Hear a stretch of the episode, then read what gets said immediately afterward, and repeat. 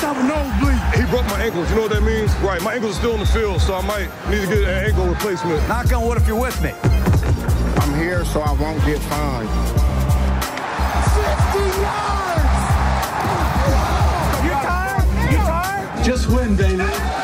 Let's go to eat a damn snack. Can't wait. Välkomna till Viaplays NFL-podd vecka 16 med mig Marcus Brien och Viasats expert och kommentator Oskar Strauss. Hur är läget? Julvecka, Ja, vecka 16. Nu har vi ett slutspel eh, som stundar. ja. Känns bra. det känns ju som att äntligen är det slutspel. Ja. Vissa lag har varit klara ett tag och vissa lag har inte haft något att spela för på ett tag. Det blir alltid lite så avslaget på sina håll ibland då. Men det är mycket som ska sättas fortfarande. Det kommer inte vara klart vilka som spelar mot vilka förrän nästa vecka. Och det finns ju faktiskt en chans på att eh, Oakland eh, får ta plats i det slutspelet också. Ja, det är otroligt egentligen. Galet. Ja, det lever. Ja. Det lever. Vad var de så här? So you're telling me there is a chance. Exakt. Annars då, så här dagen Christmas. innan julafton. Ja, det är, eh, förväntningarna har aldrig varit så höga på en julafton tror jag. Är det så? Har du varit så snäll i år? Nej, nej, inte alls faktiskt. Noll julkänsla, noll, nej, i- inte den där Christmas-feelingen som man eh, kan ha ibland, men eh, nej, så är det. Så är det. Så är det. det är ju svårt när, när det är liksom grått, Mm. mulet ute. Men jag tänker ändå att vi ska vara lite snälla här. Oj, oj, oj. Ja, får så höra. är det. Det är ju jule, juletider och jag tänker att vi ska dela ut lite julklappar till, ja, helt enkelt dela ut någon present till någon i NFL som man tycker förtjänar det. Mhm.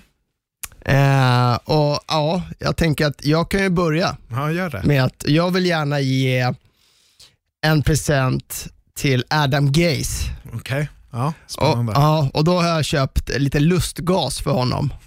För jag tänker, han måste skratta lite. Han måste le, han måste få njuta av livet lite. Och Speciellt efter en vinst mot Steelers här senast. Efter en vin, men inte ens då kunde han bjuda på ett leende. Eller på några känslor nästan. Han är rätt iskall vid sidlinjen. Adam Gaze, du behöver liksom lätta, jag förstår, det har varit tungt första, första säsong. Det började tufft med liksom den här körtelfebern och mycket motgångar och pressen i New York. Men kom igen, du är headcoach i NFL.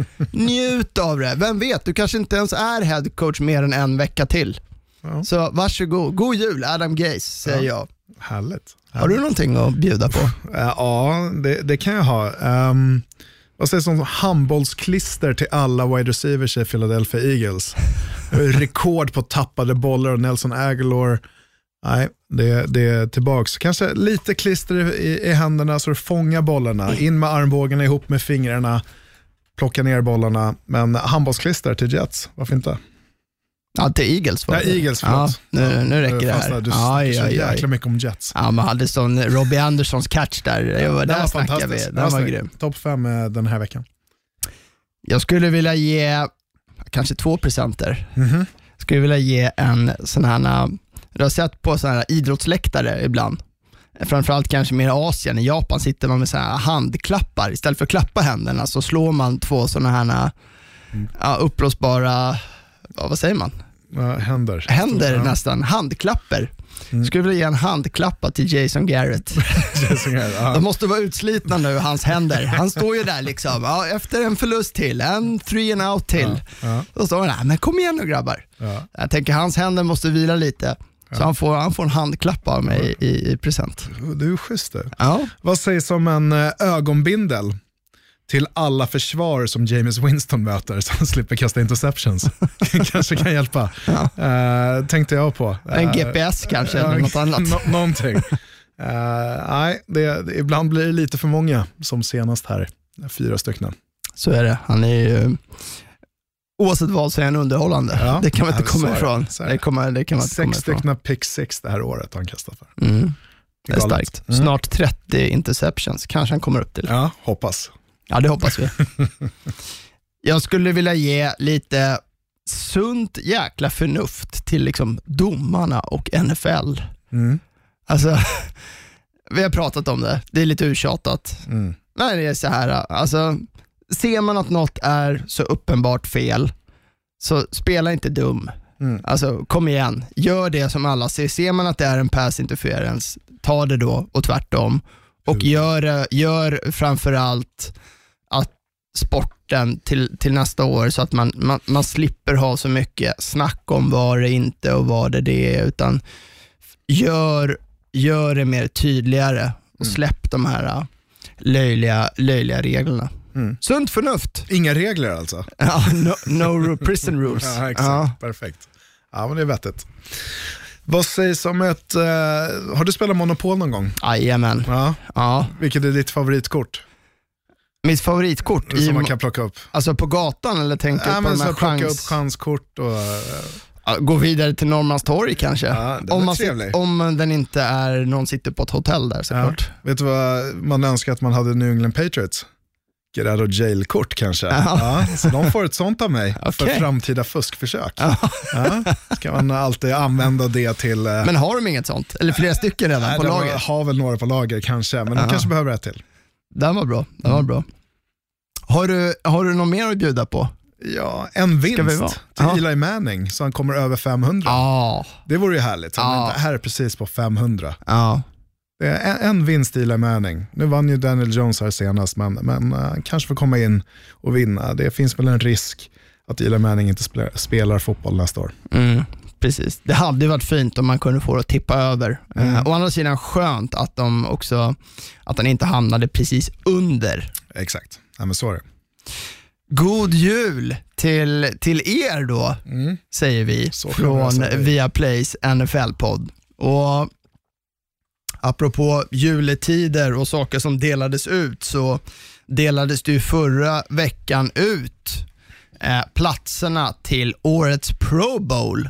Mm. Eller delades ut, det är ju något som har röstats fram också. Och generellt sådär, vad, vad, tänker, vad är din tanke kring, kring Pro Bowl? Vad är din känsla kring, kring hela, Ja, hela som- spektaklet? Ja, men en All-star-match, jag, jag är inte jätteför det. För amerikansk fotboll det går inte att spela som en uppvisningssport. I basket funkar det jättebra. Ingen spelar defense och matchen slutar 172-178. Det, det funkar. Baseball lika så, det, för det, det är inte lika krävande på det sättet. Hockeyn, ja visst, jag gillar skill, skill challenge och hela den biten. Amerikansk fotboll, skill challenge, uppskattar det.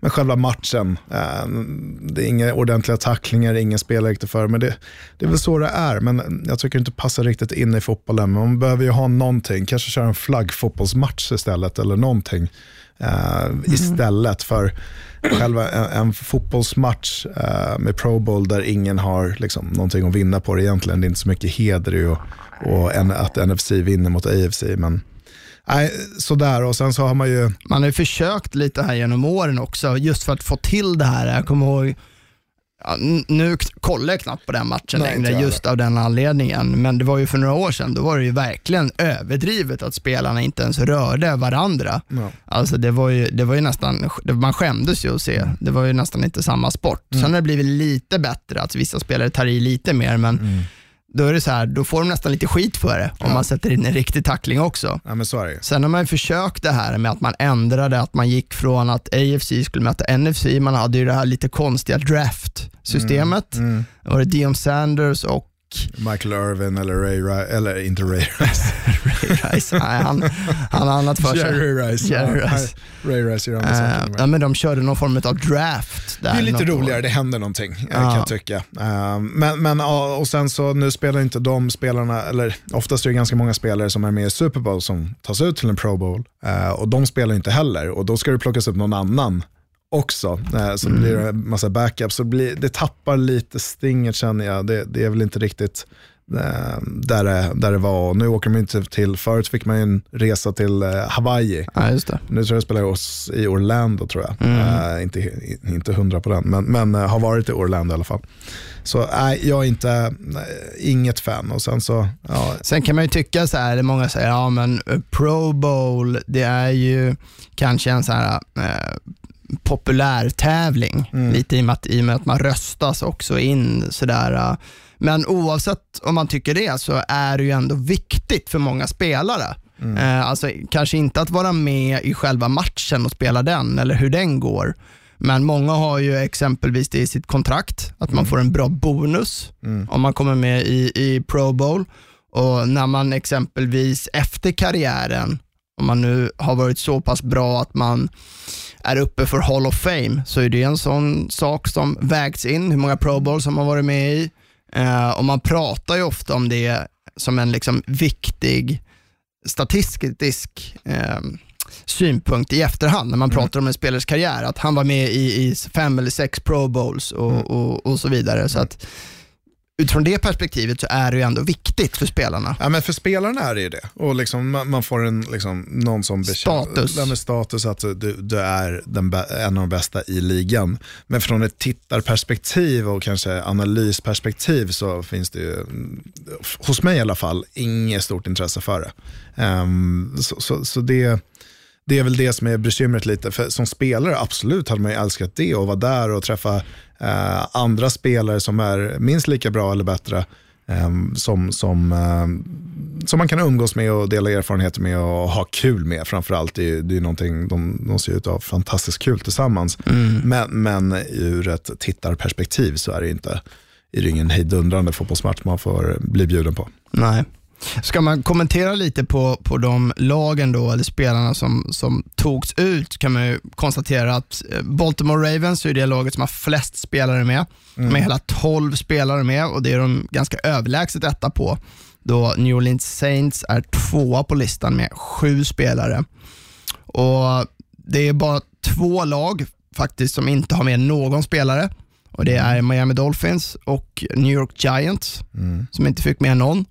Och den spelare som fick klart flest röster, eh, ganska så stort ohotad etta, var ju Lamar Jackson. Mm.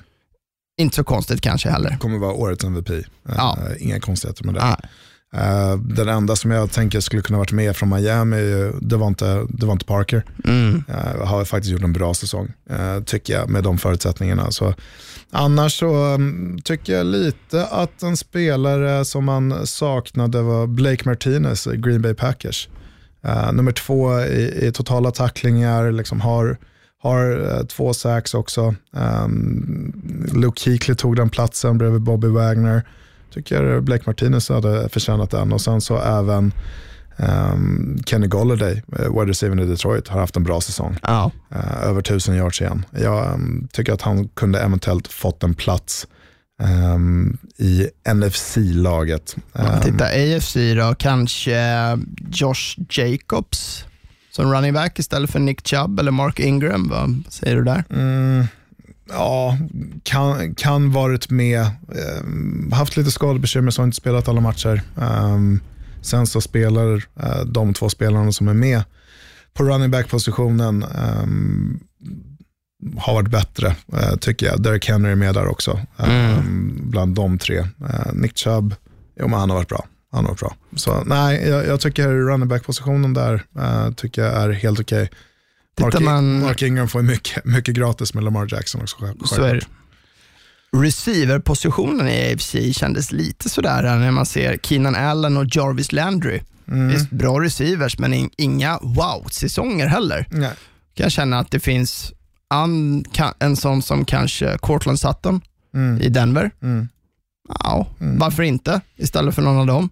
Ja, eh, jag tycker eh, A.J. Brown har spelat bättre än vad, vad Jarvis Landry har gjort. Eh, Mm. Eller. Devonta Parker som du nyss nämnde. Parker, ehm, tycker jag kan ta en plats där. Terry Kill tycker jag ska få plats. DeAndre Hopkins ska, ska få plats. Keenan Allen.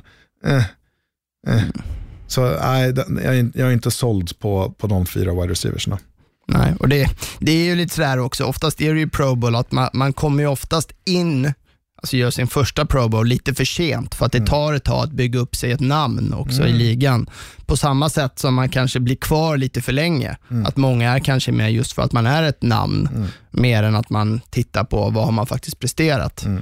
Och- Jarvis Landry är med där istället för Odell Beckham Jr. Också intressant på det, Ja. i det perspektivet. Men eh, ja. En, något som sticker ut annars är ju att Tom Brady inte är med. Och Det är alltså från första gången sedan säsongen 2008 och då var han ju skadad. Och Han har ju alltså 14 Pro Bowls.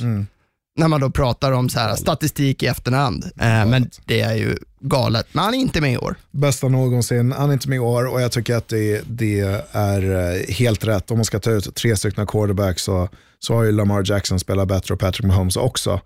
Uh, Deshaun Watson blandar och ger. Men mm, ja, uh, overall så tycker jag att Deshaun Watson har varit bättre än Tom Brady den här säsongen. Men ja, det, det, det var nog på, på håret där också. Mm. En quarterback i NFC som ja, är ju fantastisk, men som ändå, som vi pratade om förra veckan, inte så jättemånga wow-tillfällen är ju Aaron Rodgers som kom med. Mm. Före då spelare som statistiskt har varit bättre i exempelvis Kirk Cousins och Dak Prescott. Mm. Ja, verkligen. Um, Aaron Rodgers hade inte en interception sen vecka två tror jag. Um, har, ju spelat, har ju spelat helt okej. Okay. Uh, men inte den gamla vanliga Aaron Rodgers. är väl lite som Tom Brady. Eh, uh, har, har, varit på en högre nivå tidigare och kanske det man förväntar sig. Så ribban ligger högt. och, och, och, men, men Aaron Rodgers kommer med i alla fall och som sagt popularitet otroligt stor i Green Bay. Um, så ja, kan man del uh, varför. Mm. Ja, vi får väl se. Pro Bowl spelas ju alltså veckan innan Super Bowl. Mm. Uh, och vet du vem förresten vem som blev förra årets Pro Bowl MVP? Inte en jäkla aning. Självklart var det New York Jets Jamal Adams som igen i år är med då som strong safety för sitt AFC.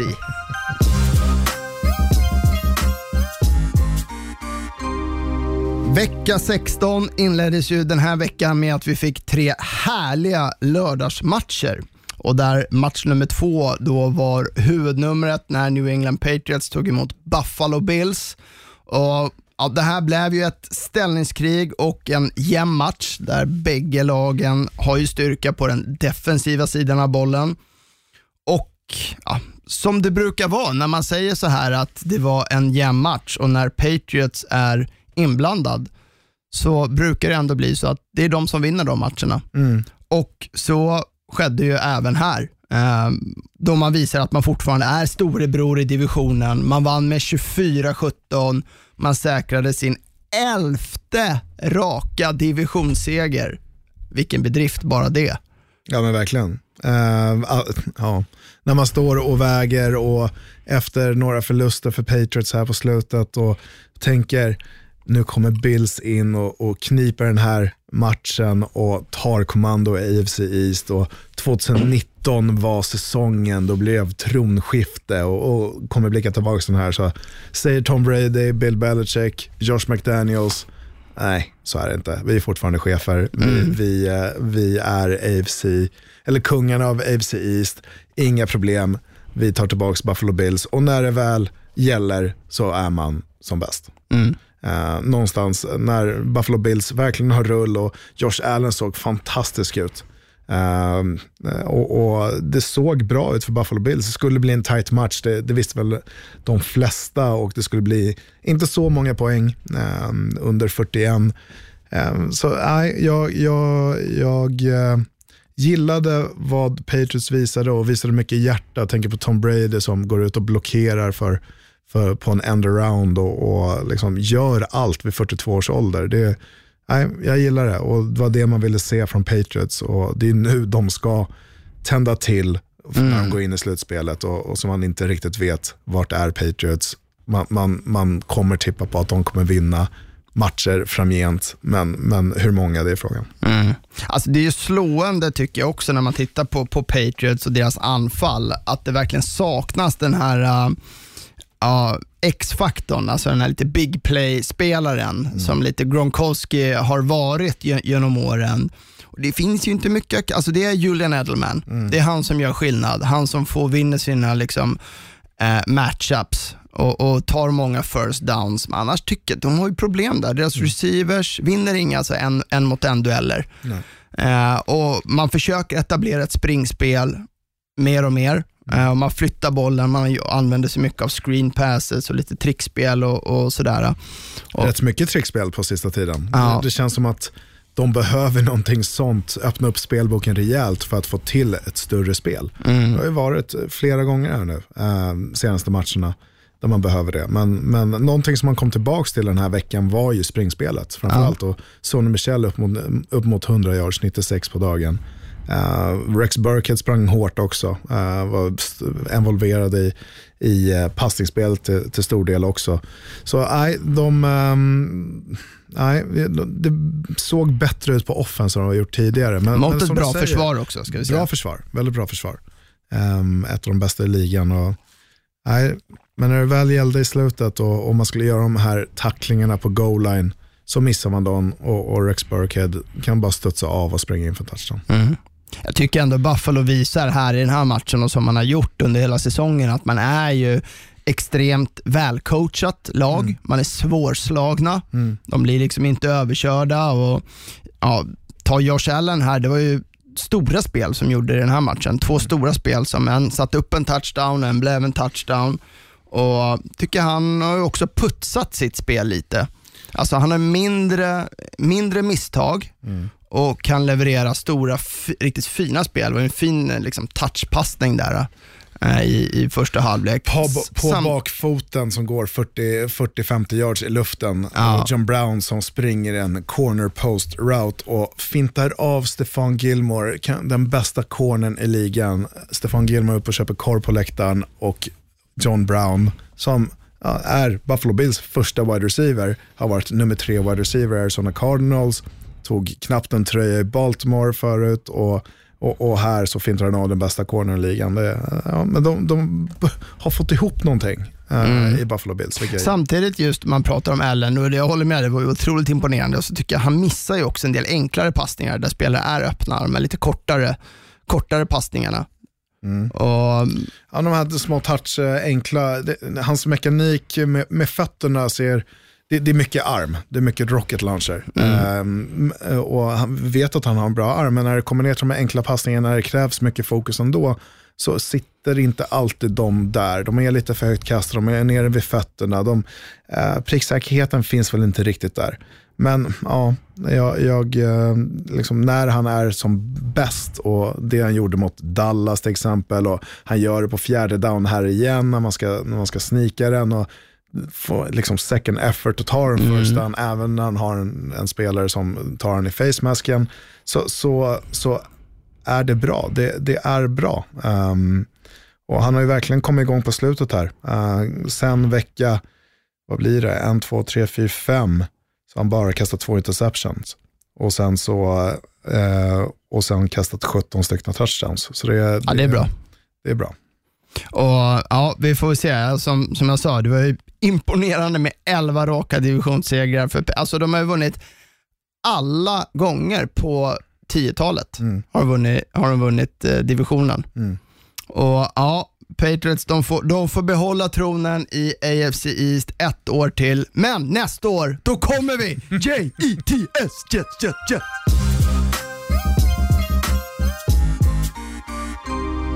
Veckans match i NFL-studion var ju mötet som du kommenterade Oscar mellan Tennessee Titans och New Orleans Saints där Saints då spelade för sidningen i NFC, det kan bli otroligt viktigt, och Titans för sin wildcard-plats i AFC.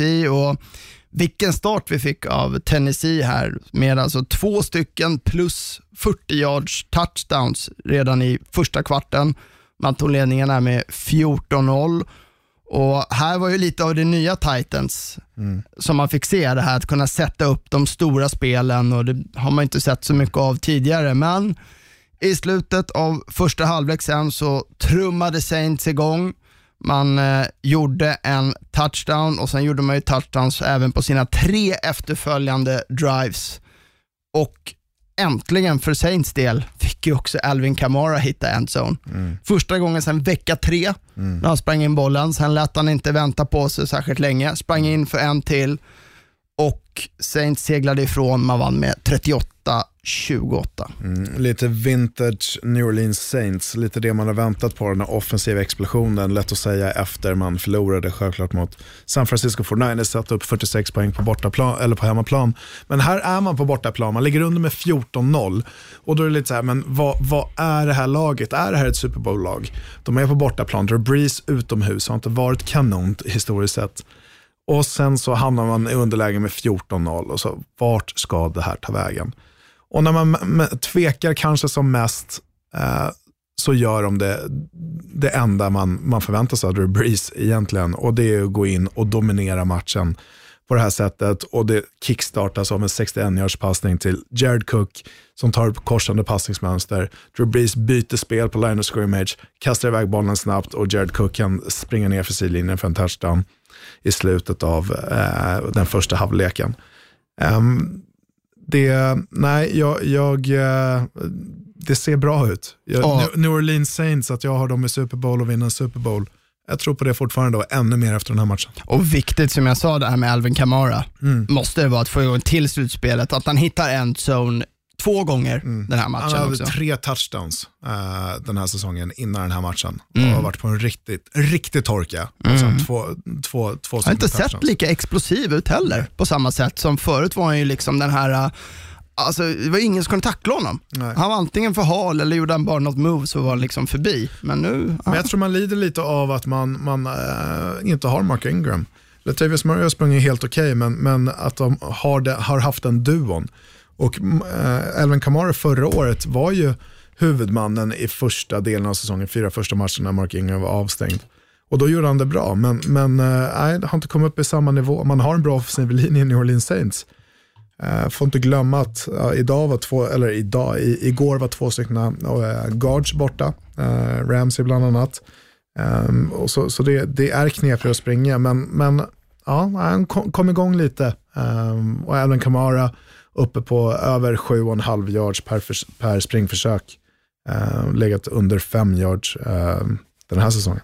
måste ju nämna också såklart Michael Thomas här i, i Saints som alltså satte rekord i den här matchen med att på säsongen då tagit emot flest antal mottagningar i NFL-historien med alltså 144 gånger har han eh, fångat bollen för i år med en match kvar också. Och 145 kom han fick en till efter. han fick en till sen till och med, 145 och jag menar, Och den han tog. eh, här är ju en spelare, tänker jag, som sällan de stora rubrikerna, sällan att det pratas så jättemycket om honom, men wow, vilken bedrift. Alltså är han, är han ligans bästa receiver, Oscar? Sv- svårt att säga, han är garanterat topp tre. Jag, jag håller Julio Jones högt på den listan. Men man får titta vad som finns i det här laget också. Och det är Michael Thomas som är den enda receivern. Jared Cook har spelat väldigt bra med, fast ur tight end-positionen, men, men sen så är det ganska tunt bakom. Uh, Drew Brees har alltid haft många wide receivers att kunna passa bollen till. Och det har bara blivit färre och färre. Då, har- Visst har Trecon Smith och liksom några nya spelare, då Ted Ginn eh, uh, Jr. med på den här rosten, men nej, Michael Thomas är den enda och, och det största hotet, och, vilket gör att ett lag Eh, såg jag Tennessee hålla en bracket på honom, alltså två spelare täcker honom och han fångar ändå passar. Ändå fångar han, vad hade han den här matchen? 12 mottagningar? 12 mottagningar, Ja. 136 yards, en Ja.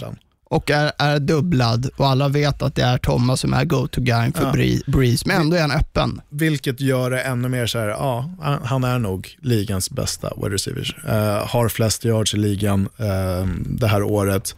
Flest mottagningar, självklart, 145 stycken har en match kvar. Snittar dryga, ja, eh, strax under 10 mottagningar per match. Det är galet. Det är galet. Och ska man ju säga också tänka på att då har ju inte Breeze spelat quarterback hela året heller. Exakt. Utan Teddy Bridgewater hade väl, var det fem matcher nog? eller Fem matcher som, som, som han startade. Och det var inte samma passningsfrekvens då liksom till eh, som det var tidigare. Så nej, ehm, hatten av. Hatten av till Michael Thomas och det här Saints-laget och deras defense också såg bättre ut ju mer man kom in i matchen. Um, jäkligt spännande. Saints här ska ju avsluta säsongen med att möta ett ja, ut, utcheckat Carolina Panthers. vilket Man, och de slåss ju ändå för första sidan här i NFC. Och hur viktigt skulle du säga att det är, det här med sidningen och hemmaplansfördel i, i slutspelet? Enormt viktigt. Enormt viktigt.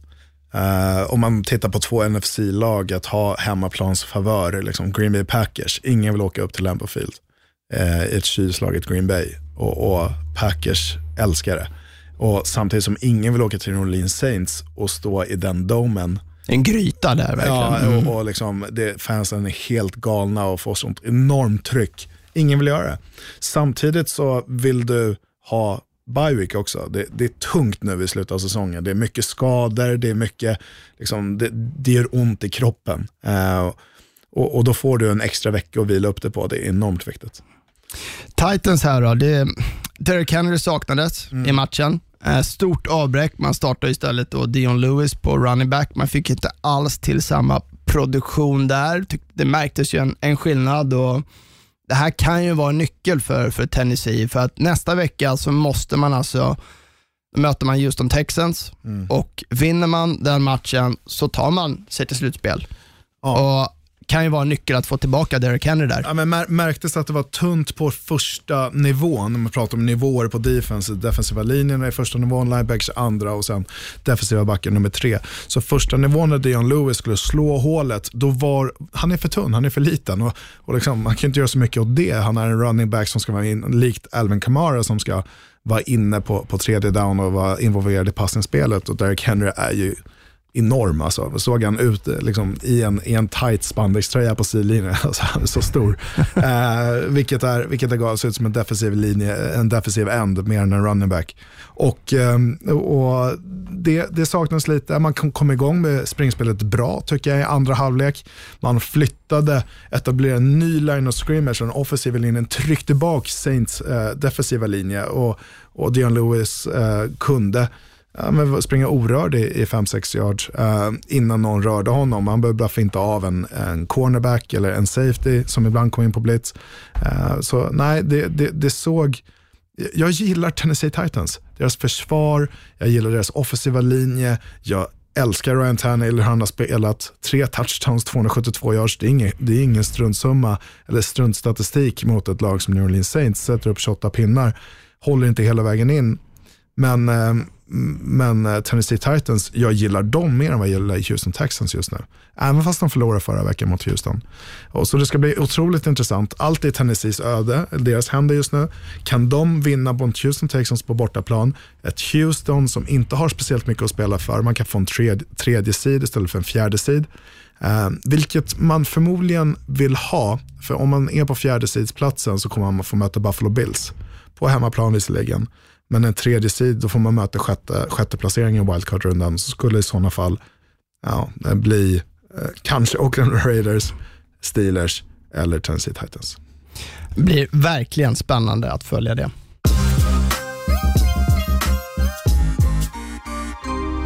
Veckans hetaste och viktigaste match var ju såklart Battle of NFC East där Philadelphia Eagles och Dallas Cowboys möttes i en match som, ja, det var som en slutspelsmatch. Det var, pratade spelarna om, om innan att det här är ju nästan, man ska inte säga för mycket, men känslan var ju att det var ju liksom en så win and you are in match, mm. lite så.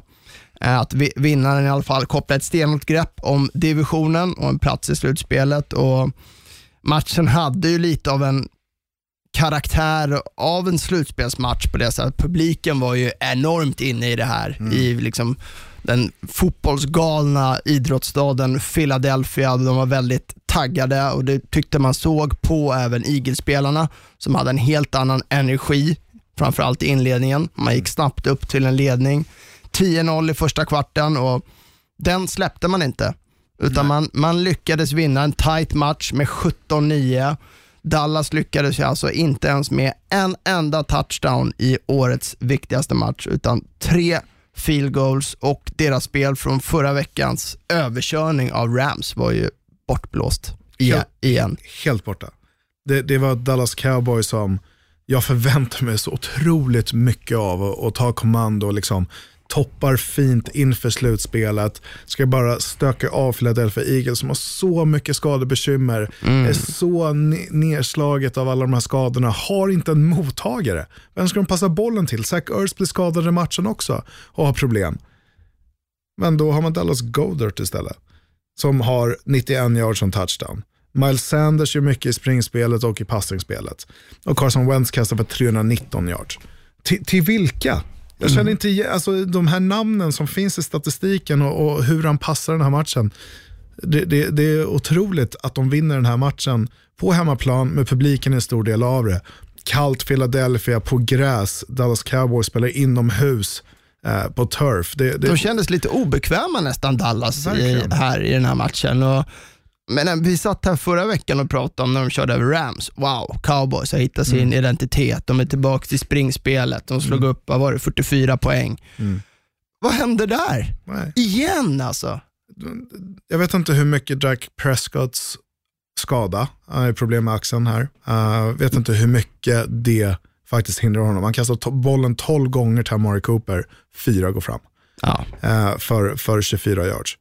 Michael Gallup har en bättre dag än fem mottagningar, 11 bo- ka- bo- eh, bollar kastade åt, hans håll, bara fem mottagningar, 98 yards. Men många missade kast av, Mm. av Dak också och tappade bollar av receivers. Eh, ingen bra kombination. Ja, men det såg inte bra ut samtidigt som Ezekiel, Elli- Ezekiel Elliott, 47 yards. Får inte igång honom, håller inte drives levande. Eh, man är 3 av 14 på tredje down. Konverterar du inte dem, då blir det jobbigt. Och, och, äh, det, det var Dallas Cowboys som, ja men liksom upp, så, upp i himlen och ner som en pannkaka. Det var, det var, det var från den veckan man hade förra, förra veckan mot Rams, där man såg överlägsna ut, så försvann det helt i den här matchen. Jag tycker också man ser en, en skillnad här, alltså vad, vad coachning gör. Alltså Doug Peterson i Eagles har ju alltså 10 spelare på IR, alltså injured reserve, och inte vilka spelare som helst. Det är starters, nyckelspelare och jag menar, som du själv sa, titta på deras receivers, vem Carson Wentz har att kasta till. Och, och där Doug Peterson ändå har fått laget att lyfta och de här no-name-spelarna att, att ändå prestera på en nivå.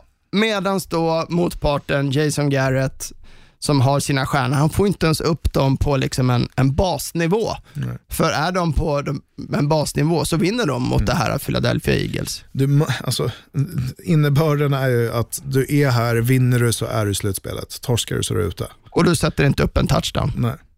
Och, och, och, och håller visserligen Philadelphia till 17 poäng, ja men det, det ska man göra ändå, liksom, med, med det laget Philadelphia ställer upp med.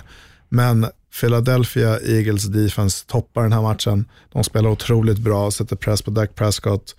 Um, det, det, nej, det, det är um, svårt att eh, säga vad man har här, Dallas Cowboys, men de, de underpresterar enormt. Och jag trodde verkligen på att de skulle ta den här sista platsen uh, till slutspelet, men, men uh, nej.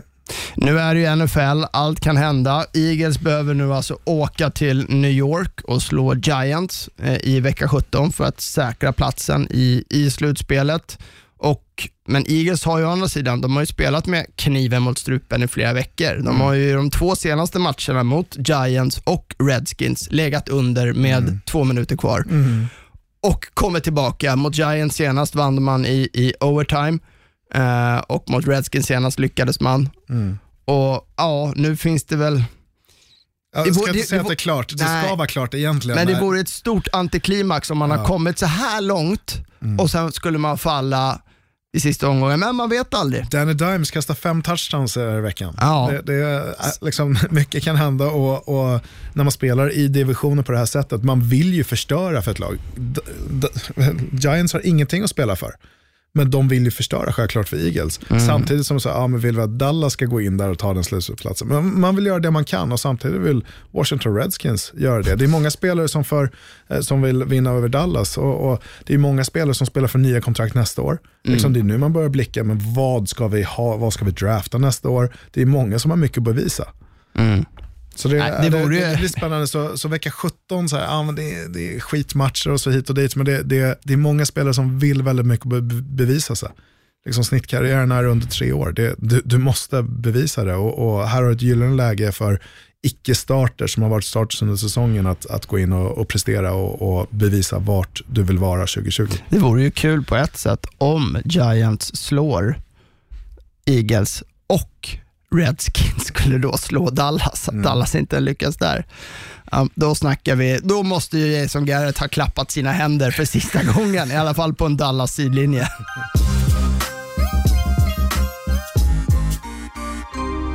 Några snabba korta om övriga matcher.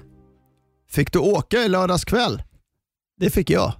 För jag kollar på James Winston spela fotboll. Då blir det alltid åka av. Och Första halvlek mot Houston, Texas var ju en galen match och en halvlek som bjöd på sex turnovers, blockade field goals och galna passningar. Vid underläge 10-6 för Tampa så var yardsen 131-15 i Tampas favör. Det om något är en stat på att det är James Winston som spelar. Texans spelade inte alls bländande utan slarvade också en hel del men lyckades ändå vinna med 23-20 och därmed säkra divisionssegern i AFC South. Med 2.30 kvar av matchen så utjämnade LA Rams till 31 lika mot San Francisco 49ers.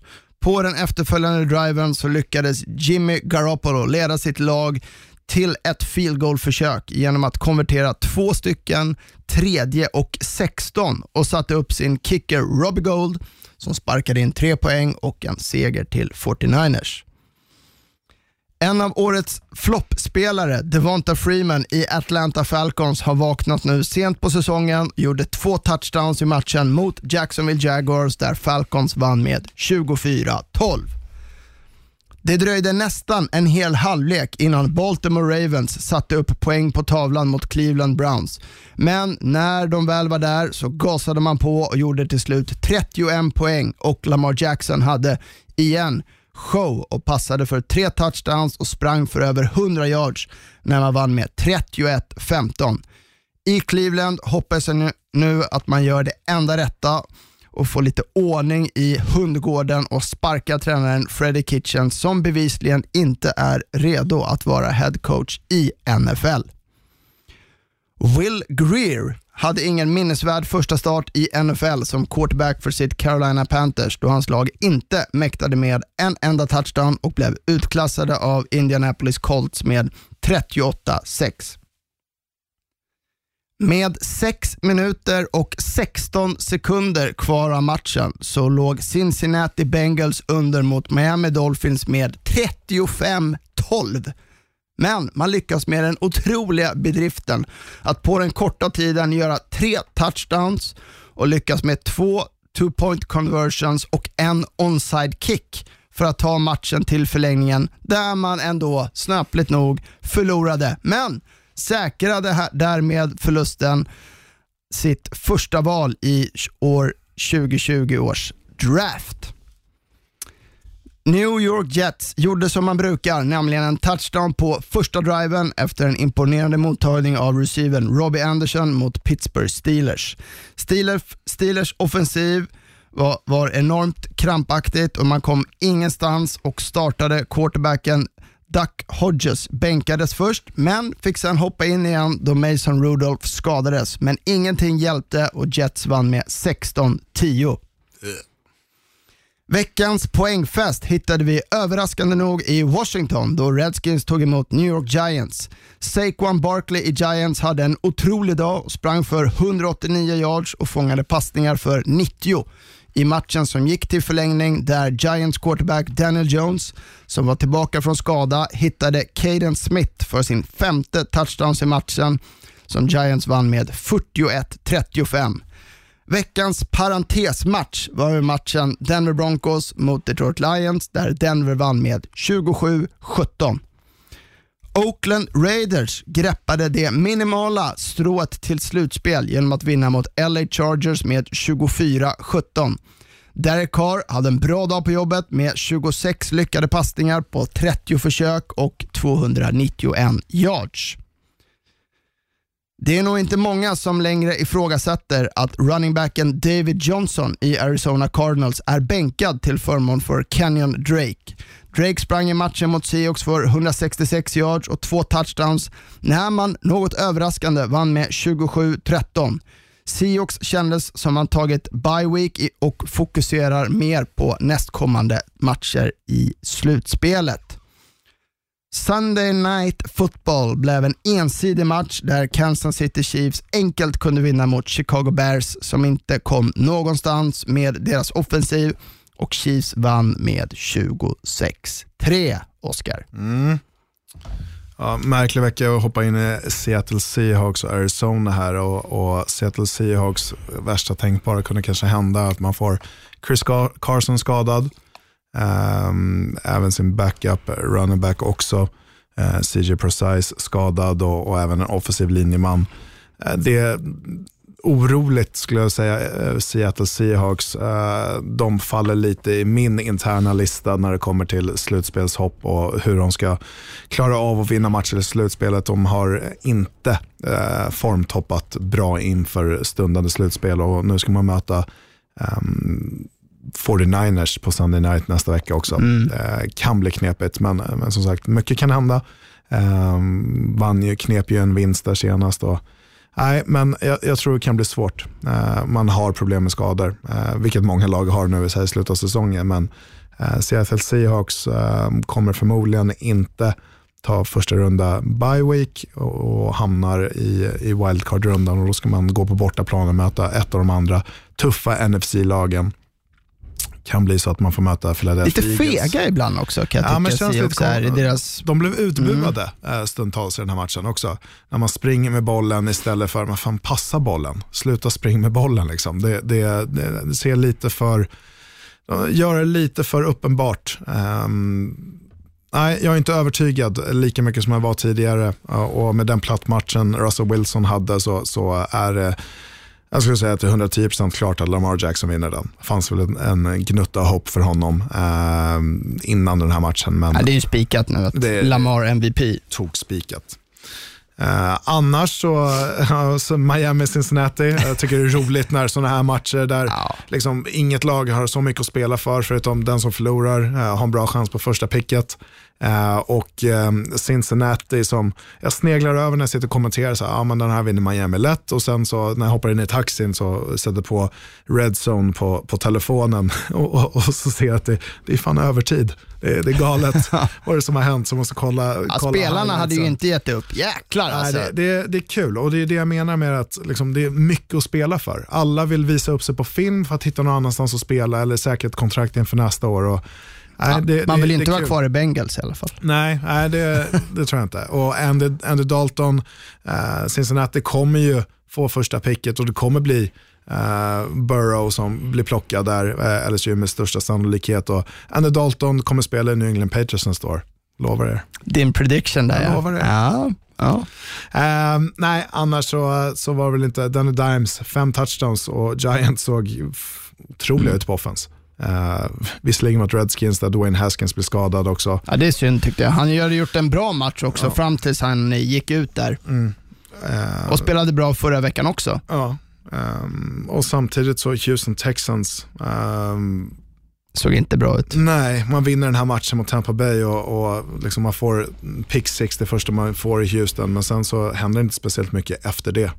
Um, 49ers Rams var ju annars en, en bättre match. match. Ja, en riktigt bra match. Uh, och, och, LA såg, såg bra ut, uh, tycker jag. Uh, många spel som såg väldigt bra ut, men, men 49ers härdar ut och, och vinner den här matchen. Um, Starkt där sista drive, två stycken 3-16 som man konverterar. Ja. Coverage bust när Emmanuel Sanders springer rakt igenom um, Ramsey som ska, ska täcka mm. honom. Eller det är något försvar. Det var många fingrar som pekades, uh, speciellt från Ramseys håll. Uh, Självklart var det inte hans fel om nej, du, om du det har Varit. Och, och jag, jag, tittar på den här matchen och det, det är en um, passmottagning där George Kittle, på tal om Ramsey, George Kittle tar emot den och Ramsey, han vill inte ens tackla honom. Han vill inte ens vara i närheten och göra tacklingar. Han är, kan vara en av de bästa cornerbackens i ligan um, till att täcka och liksom man mot man coverage. Men när det kommer till att smälla på hårt, han är inte i närheten. Och så tittar jag på Sherman som är skadad, har ont, liksom, har vunnit Super Bowls, är en ledare och går in och gör de tuffa tacklingarna. Inte ens när det behövs, utan man bara kan trycka utan, utanför sidlinjen. Men han vill vara där och smälla på. Jag tar Richard Sherman i mitt lag alla dagar i veckan för uh, Jalen Ramsey.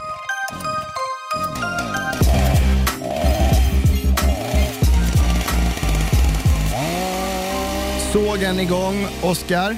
Mm. Ja, du håller inte igen även fast det är juletider här. Nej, fan alla ska, alla ska ner. Alla ska ner. Men jag vill börja med att tacka Tom Coughlin. Tack för att du gav klarhet till mig varför spelare ville bort från Jacksonville Jaguars. Att leka gud är ingenting jag rekommenderar någon och när man gör det i NFL kommer det att bli uppror. Emmanuel Ocho Acho sa det bäst i ESPN. Eh, regler utan relationer skapar uppror. Tänk på den. 25% av alla böter som lag gav, gav till spelare under de senaste åren har varit i Jacksonville Jaguars. Vet du vad Tom Coughlin? Spelare har rättigheter, tror det eller ej. Men du kan inte bestämma var en spelare ska rehabba under off-season. Du kan inte bestämma var man ska träna när man inte är under säsong. Och då undrar jag, hur kan man ge en spelare böter på över 7 miljoner kronor för saker du inte har rätt till att göra? Dante Fowler fick böter på 25, alltså 25 gånger fick han böter på över 700 000 dollar för saker som inte är obligatoriska, såsom vart han ska rehabba eller vart han ska träna. Leonard Fournette fick böter för att han satte sig på bänken under en match då han inte spelade. Han var inte dressad, men då satte han sig på bänken och vilade och då fick han böter för det. Alltså vad är det här?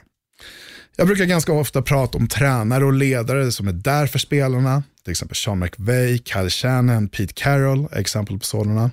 Tom Coughlin, du är inte en sådan, klart och tydligt. Och jag hoppas att detta är sista gången jag får se dig i NFL. Återigen, om du ska sätta regler så måste du få med dig omklädningsrummet. Regler utan relationer kommer aldrig att funka, vare sig i NFL eller i övriga livet.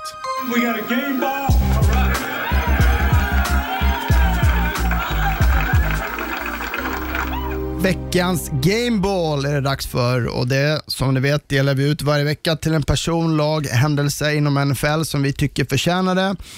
Och denna vecka så går veckans Gameball till Pittsburgh Steelers head coach Mike Tomlin. Och han får den med anledning av att han lyckats få sitt lag nu när vi står här inför vecka 17 att ha en chans på slutspel och att de med det laget, eller med det offenset, lyckats skrapa ihop åtta segrar när de spelat så dåligt, alltså utan en quarterback som är av starting kaliber i NFL, så har de ändå lyckats ta sig till den positionen de är nu. Att kunna spela fotboll i januari är en enormt stor eh, coachingbedrift av Mike Tomlin. Man har också haft skador på nyckelspelare i offensiven. Juju Smith-Schuster har ju knappt spelat i år. Samma sak med running backen James Conner, varit liksom in och ut. Man har tvingats starta med både Mason Rudolph och Duck Hodges och igår när jag såg Steelers match då de, då de mötte Jets, då så de bytte quarterback två gånger till och med. Eh, de, de levererar inte och när jag såg dem spela så jag förstår inte hur de lyckas få ihop åtta segrar. Och det är ju en cred till Mike Tomlin som lyckats coacha sitt, sitt lag till det här, framförallt försvaret som, som har burit laget, gjort att de har fått de här åtta segrarna och jag satt dem i den positionen och där TJ Watt som vi, som vi har pratat om är en defensive player of the year och är en av ligans bästa enheter. Så Mike Tomlin, Riktigt, riktigt bra jobbat. Riktigt bra jobbat. Veckans Gameball är din.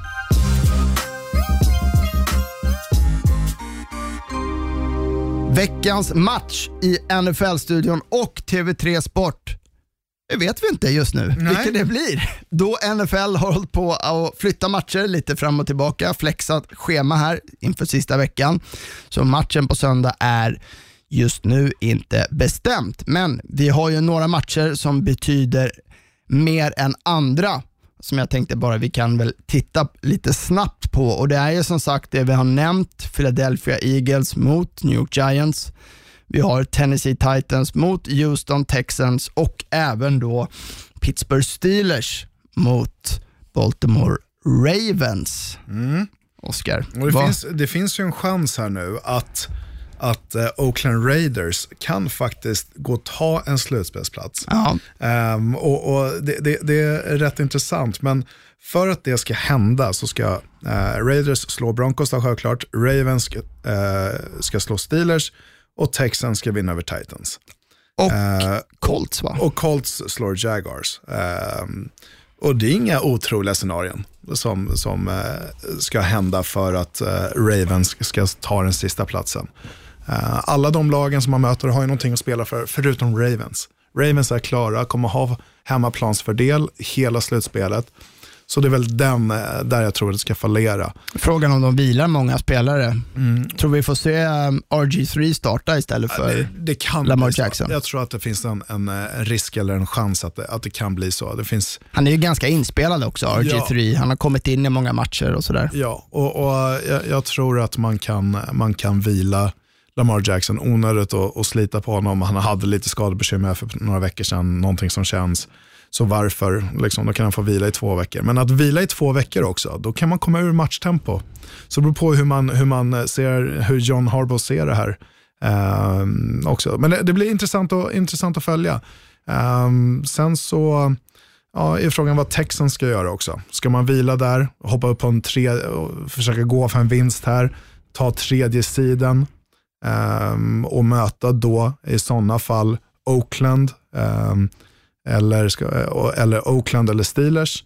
Eh, eller ska man bara nöja sig med att ta fjärde sidan och få möta Buffalo Bills? Det, det är också en fråga. Så det, det, det ska bli intressant hur man matchar eh, lagen eh, i, i sista veckorna.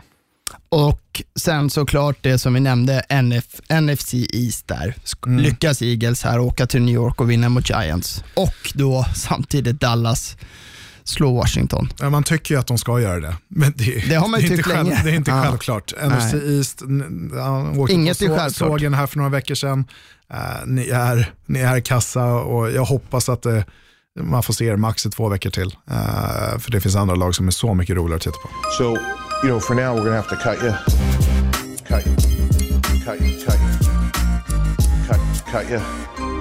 Så har vi kommit fram till sista gången för i år då vi ska plocka bort lag som vi säger inte kommer gå till slutspel. Och idag då ska vi plocka bort två stycken lag.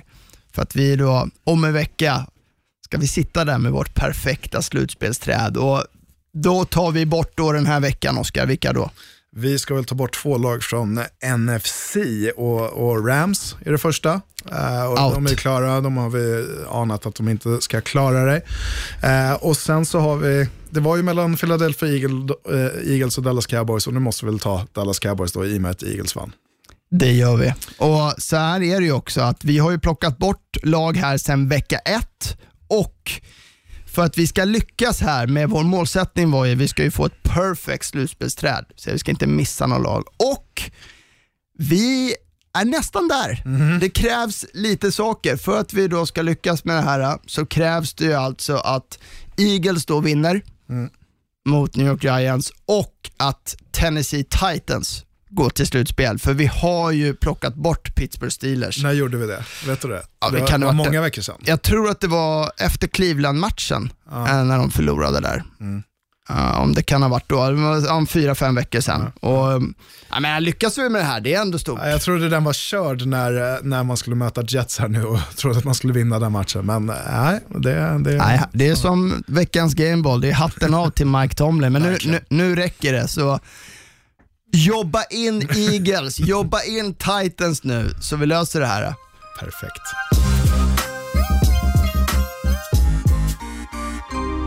Innan vi rundar av här så tänkte jag vi ska plocka upp två stycken frågor här som vi fått via Twitter. Vi heter att Viaplays NFL-podd. Första frågan gäller New York Giants och det är Torbjörn Lindsten som undrar vem eller vad tror ni Giants kommer välja i draften nästa år och varför? De kommer ju drafta ganska högt här. Troligtvis ett pick inom topp fem. Mm, de eh, ligger ju just nu, ska jag bara ta fram eh, här hur, hur det ser ut. De ligger femma just nu i, i ordningen för att, få, för, för att få drafta. Men jag ser väl att man saknar lite bredd på, på, på defense. Man har draftat högt nu de sista två åren eh, med två stycken offensiva spelare, eh, en quarterback och en running back. Och eh, det de flesta blickar mot just nu är Chase Young, eh, defensive end eh, från Ohio State. Uh, en spelare, en edge rusher som kan sätta press. Vi såg vad Nick Bosa uh, gjorde, kom därifrån inför i år, från Ohio State. Och vilken faktor han har varit. Och tittar man runt om i ligan så, så att sätta press på motståndarlagets quarterback, speciellt i, i NFC East, då, då, då kan det nå, nå långt också. Uh, så, så jag tror att man kommer bygga lite mer på, på linjen. Och det är väl det absolut bästa som, som finns där just nu i alla fall. Eh, sen så kan han gå högre. Eh, han kan definitivt gå högre. Eh, jag tror att man plockar med Cincinnati Bengals, man plockar en, en quarterback. Washington Redskins eh, har man en lucka på eh, wide receiver. Där kan en spelare från Alabama gå. Detroit Lions kan eventuellt Chase Young gå till. De, de, eh, Matt Patricia gillar defensiva linjemän. Jag tror att man kommer drafta någonting där. Eh, Miami Dolphins, de kommer drafta mycket. Så det, det, får se vad det De blir. har ju halva Det- Men det är väl en quarterback som kanske slinker ner där. Så Chase Young kan eventuellt finnas kvar på nummer fem och då skulle jag absolut ha honom. Men Mm. någonting på den defensiva eller offensiva linjen skulle jag vilja säga. beror lite på såklart vart man handlar, det är en vecka kvar också. Eh, sen har de väl ett behov också i Giants på den offensiva linjen, som många lag har. Mm. Ehm, ja, det finns, det finns ju hål att fylla i, Ja, i det. Giants. Eh, Martin Ström frågar vad vi har för tankar kring det som händer i NHL just nu med tränare som sparkas på grund av dåligt uppförande. Det har ju kommit ut att har vi inte haft de eh, säga, mest pedagogiska metoderna kanske.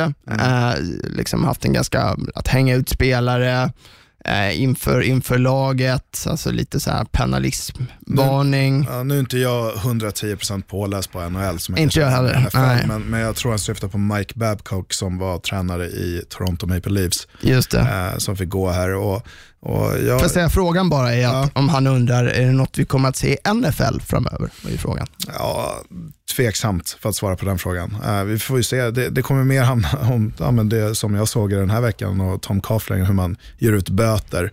Men det är hårdare restriktioner hur man, hur man hanterar träningar och liknande och vad man får göra och, och, och så. Så jag, jag, tror det är svårare eh, med ett sånt stort lag också.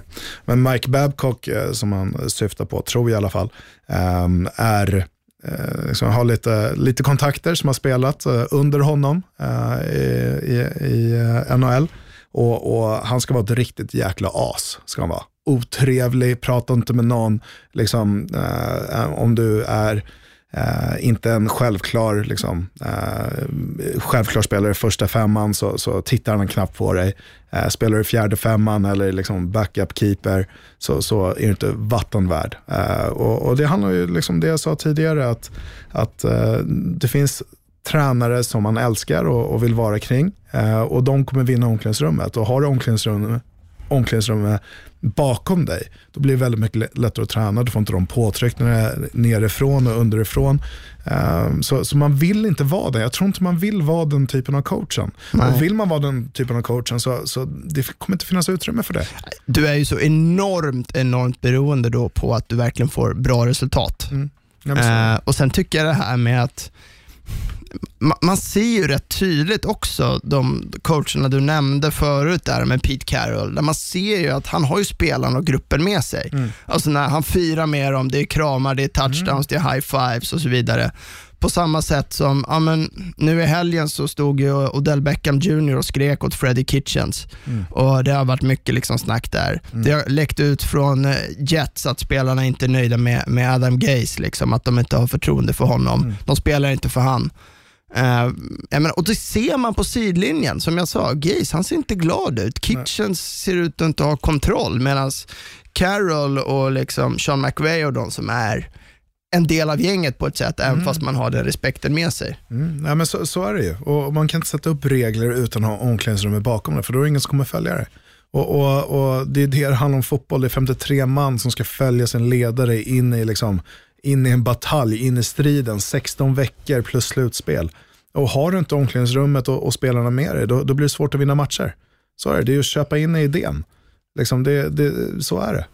Och har du inget track record, liksom, ja, men Bill Belichick kanske inte är, är den mest likable coachen och det är hårda regler och så vidare. Och liksom att att uh, spelare vill ha mer pengar så skickas de till Cleveland Browns istället och, och tradas bort för att, ja, kom inte här och begär någonting. Men, men det har funkat för honom. Spelarna vet om det. Du är här för att vinna mästerskap. Och, och, och samma sak, det, det, det funkar inte med andra coacher som försöker göra samma sak.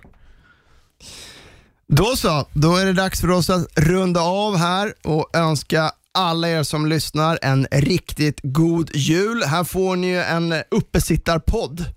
Och Som glöm, ni kan glöm inte på. bort toppmöte i natt, I natt, också. ja. Ja, det blir en härlig julklapp mellan Precis. Vikings och Packers. Precis, vem som ska ta divisionssegern där och hoppas ni har varit snälla så att ni får några fina NFL-julklappar kanske. Eh, vi är tillbaka nästa måndag igen med nytt avsnitt och vi, då vi kommer se fram emot slutspelet som då är spikat. Och stort tack för att ni har lyssnat. Vi tar gärna emot frågor och feedback via vår Twitter där vi heter att Viaplays NFL-podd. God jul säger Marcus Brien och Oskar Strauss, god jul! tjena! They can't stop a nosebleed. He broke my ankles. You know what that means? Right. My ankles are still in the field, so I might need to get an ankle replacement. Knock on wood if you're with me. I'm here so I won't get fined. 50 yards! You tired? You tired? Just win, baby. Let's go to eat a damn snack. Can't wait.